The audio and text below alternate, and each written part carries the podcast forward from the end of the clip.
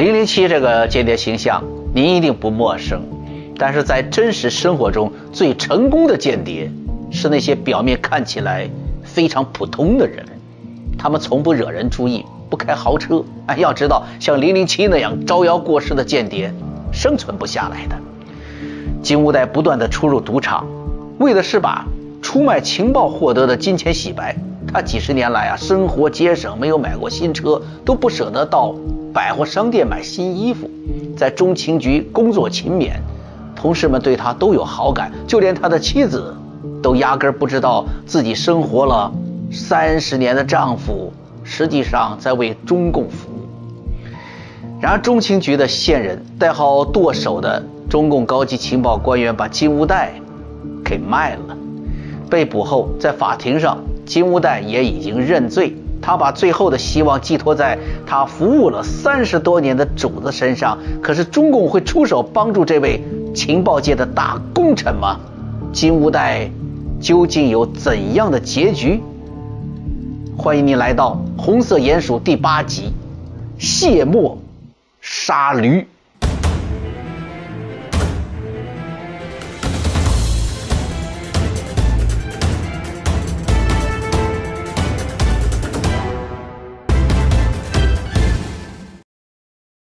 一九八六年二月七日下午四点，十二名陪审员经过三个半小时的讨论后，裁定金无代十七项控罪全部成立，预计刑期两次终身监禁，再加上八十三年徒刑以及罚款三百三十万美元。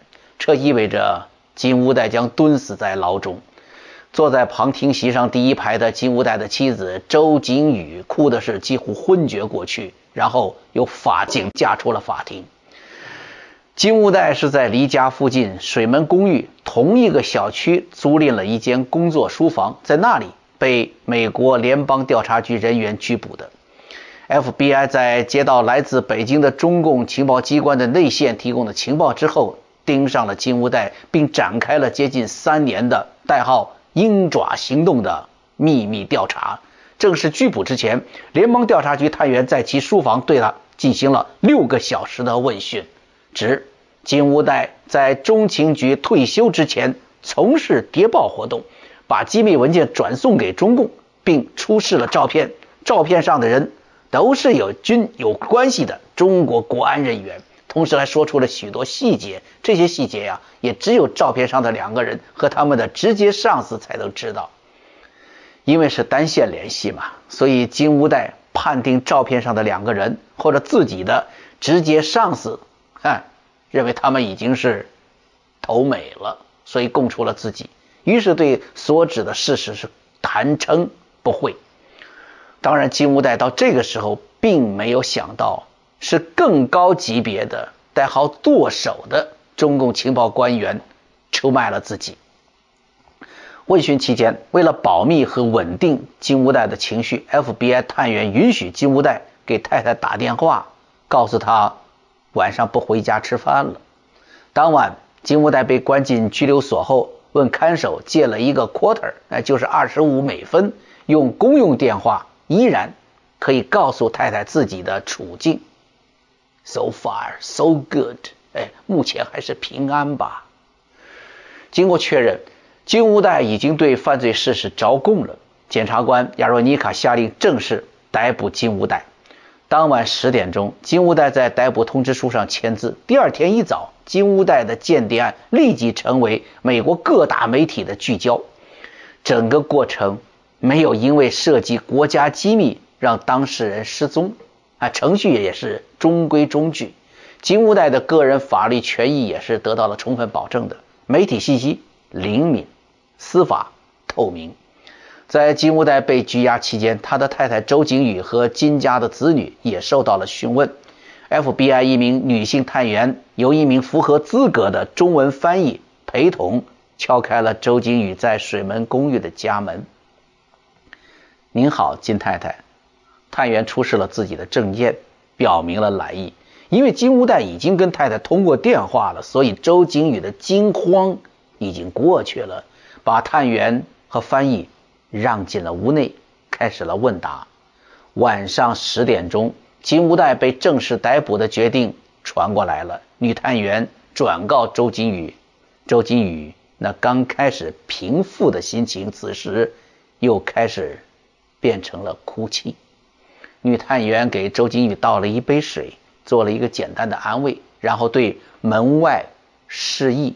于是，刚刚赶到的两名联邦调查人员走了进来，向金太太出示了法官签署的搜查令，然后按照金太太的指点，将家中属于金乌代的文件逐渐翻阅，然后装进纸箱。联邦调查探员打开了一个红色抽屉，看见了那个中央情报局颁发给金乌代的优秀服务勋章。探员轻轻地用手指头。触摸了一下，做了一个不易觉察的表情，然后决定把它留在抽屉里。他们熟练地给纸箱贴上封条，递给金太太一张文件清单，带着文件箱离开了金家。金家的儿女后来是以房屋抵押贷款，花了重金聘得律师来为父亲辩护。但是金乌代被指控犯有间谍和阴谋出售国家情报的罪行，是他自己在联邦调查局人员讯问中承认的。所以啊，律师回旋和辩护的空间非常少，只能说在金乌代作案动机的原因上做文章，强调这金乌代之所以出卖美国情报，是准备将美国战略情报转给中国，是为了促进中美两国。关系正常化，使得中国孤立于世界的这个处境得到改变。说呀，这个是对中国人民和美国人民都好的事情。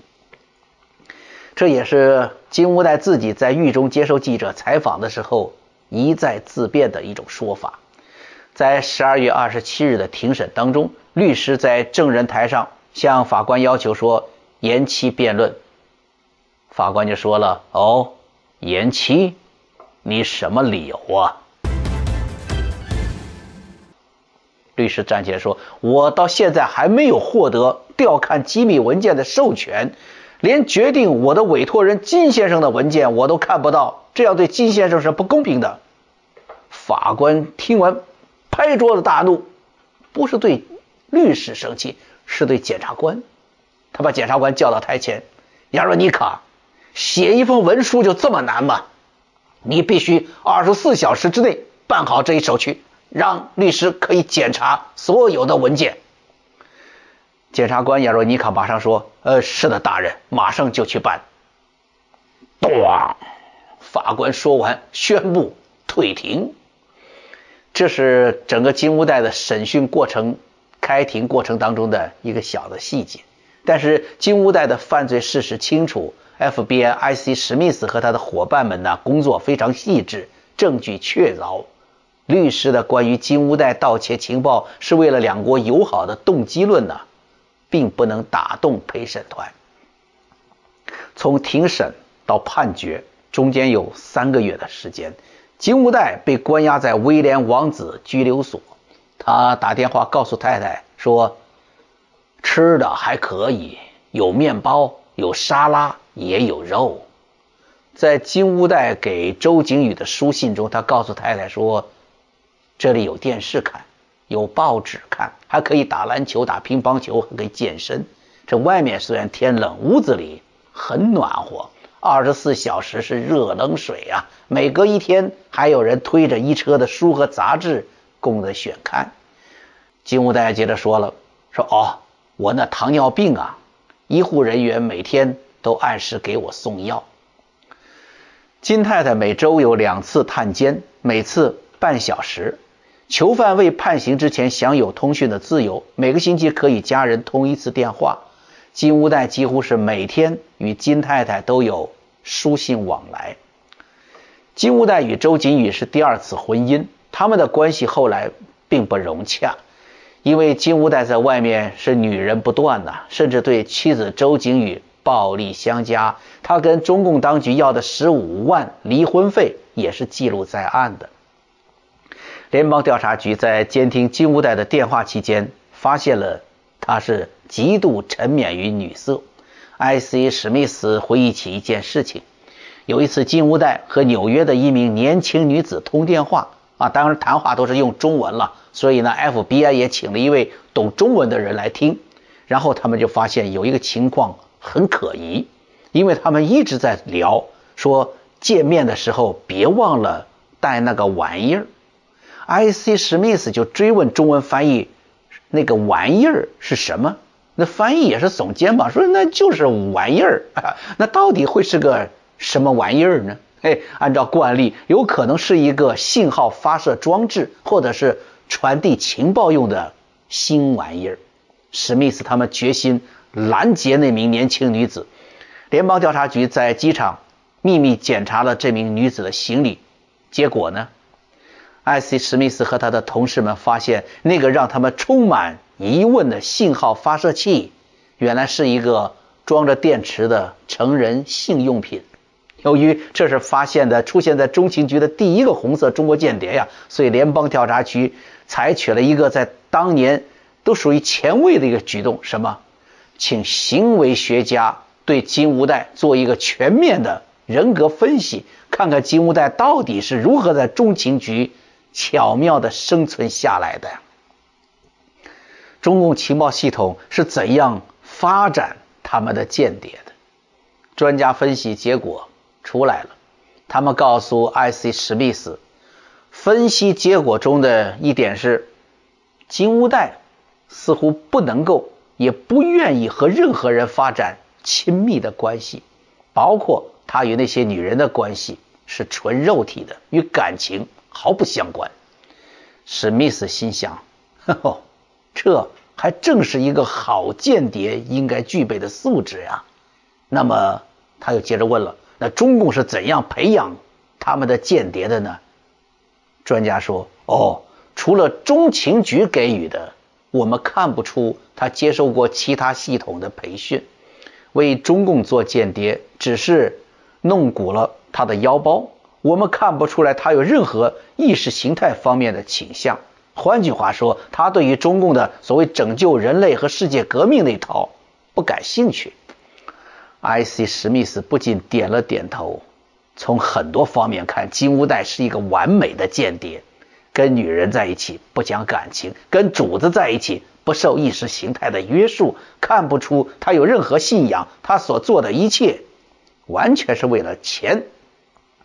但是，即便是所谓的完美间谍，金无代依然是每天承受着精神上的巨大扭曲的压力，对女人、对金钱的追逐成了他舒缓压力的方式。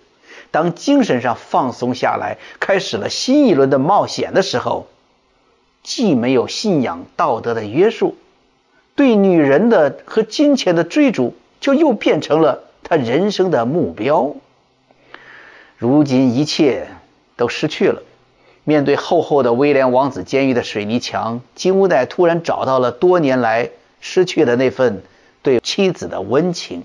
他开始每天是写一封情书。哎，有一天呢，金乌代告诉周景宇说：“说景宇啊，我在香港的银行里有十万美元存款，那是一个黄金账户，你去取出来。现在到处都是需要钱的时候。但是当周景宇到了香港，却发现这笔钱已经被中国政府冻结了。知道这个消息之后，金乌代大骂。”这些混蛋，赶尽杀绝呀！庭审结束之后，金无代回到拘留所，等待三月四号的判刑。在铁窗背后，他依然对中共政府出面营救他抱有希望。金无代对妻子周景宇说：“你要想办法去一趟北京，设法求见邓小平。”只要邓大人能给里根总统拨通一次电话，就可能让我得到释放。金无代认为，北京和华盛顿能建立正式的外交关系，他是功臣之一，因为是他把美方准备和北京解冻、建立外交关系的意愿秘密交给了中共方面的。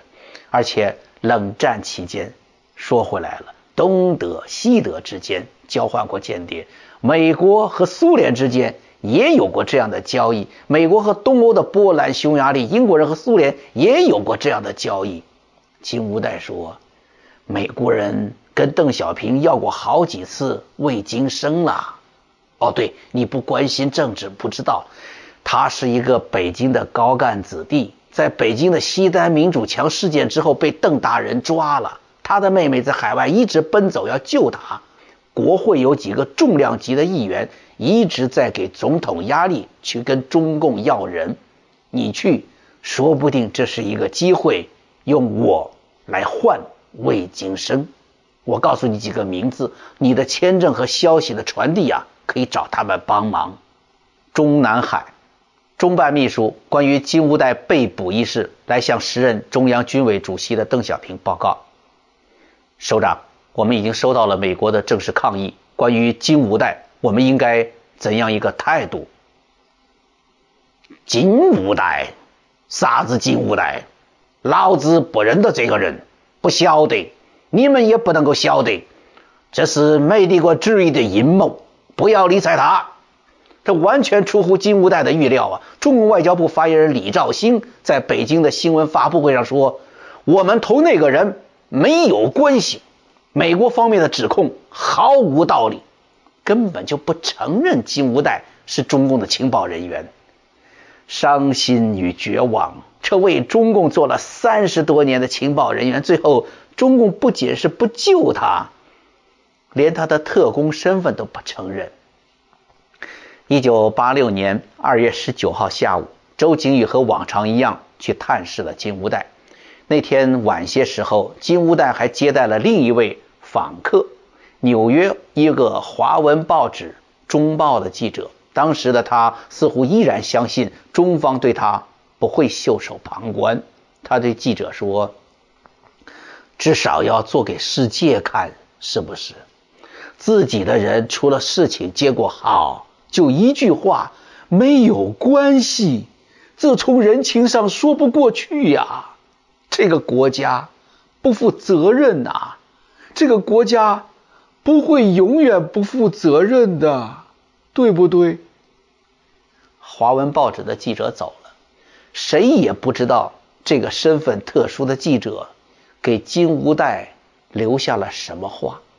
不过肯定的是，记者走后，金无代从牢房里找到了一个装垃圾的塑料袋儿，然后解下了自己皮鞋上的鞋带。他静静地坐在那个混凝土做成的床上。当然，这份床舒适度肯定是不够的了。但是，除了赌博和女人，金无代这辈子好像也没有享受过什么特别的奢侈。为什么呀？我是你们的人呐，怎么你们对自己人都这么无情啊？鲍尔斯，美国 U 二高空侦察机驾驶员鲍尔斯，不是和苏联间谍阿贝尔交换回国了吗？阿贝尔，这苏联间谍网的领导人回国后，人民英雄一般的崇拜啊，还获得了列宁勋章。我。我不求你给我个什么勋章，但我也不应该是这个下场啊！这几个星期前，苏联还和美国在德国用一个异议人士交换了一批间谍呀？为什么？你中共把自己的人、自己的间谍用过了，像条老狗一样扔到街上。金无代的一双眼睛呆滞地看着天花板，他想起了小时候北京胡同里的瓷皮酸奶，他想起了美国上海领事馆撤退前的慌乱和上海这些南方人跳的北方大秧歌，他想起了朝鲜战俘营的冬天，真他妈的冷。金吾在嘴里诅咒了一句，他的思绪飞到了关岛，在那里他认识了现在的妻子，那算是一段好日子吧。金无代舔了一下嘴唇，男欢女爱，蓝天、棕榈树、热情的米克罗尼西亚女人，哦哦哦哦前门饭店的熊掌，香港马会的喧嚣，很快又把这段甜蜜回忆覆盖了。金无代想起了那些对他信誓旦旦的中共情报高级官员，真他妈的不讲义气！金无代最后用广东话诅咒了一句“啊嘎嚓”，然后用塑料袋套在了自己的头上，在袋口把绳子系了一个猎人活口，然后心里一紧，一咬牙，把袋口的绳子。一拉，活口变成了死口。很快，金无代就感受到了胸口的灼热，他希望会有一束光照过来，照耀他最后的灵魂。但是他没有等到，却真实的感受到自己的身体越来越往下沉，越来。越往下沉，速度加快，越来越快，最后跌落深渊。一九八六年二月二十七日一早，睡梦中的金吾代的妻子周景宇被电话吵醒了。对方自称是报社的记者，对他说：“你的丈夫金吾代今天早上在拘留所里自杀了。”金无代是用塑料袋套头窒息身亡的，这一点让很多人都无法接受，因为人生的本能会让人最后撕破塑料袋，但是他没有这么做。金无代的儿子是医生，他亲自做了检查，接受了法医的结论。人们在猜想，金无代能够忍受那份痛苦，甚至压抑本能，不去停止死亡的动作。可以想见，他一定要死的决心有多大，而促成这个决心的绝望有多深。其实，当今世界啊，不仅是中共了，哪一个国家都有自己的谍报人员，窥探、偷盗、渗透，彼此都一样。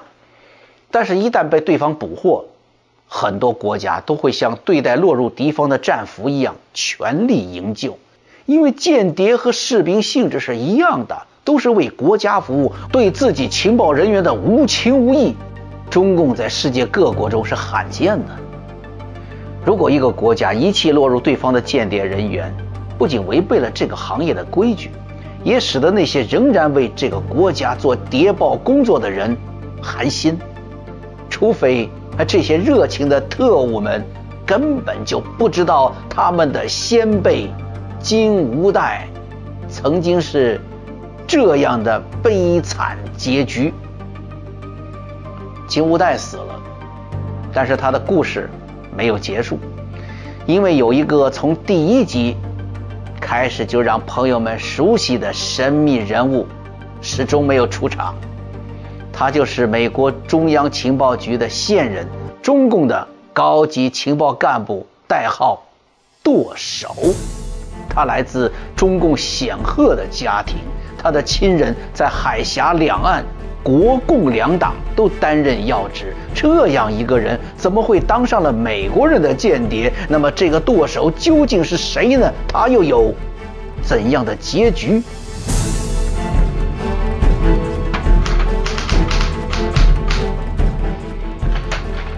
我是江峰，我们下一集再见。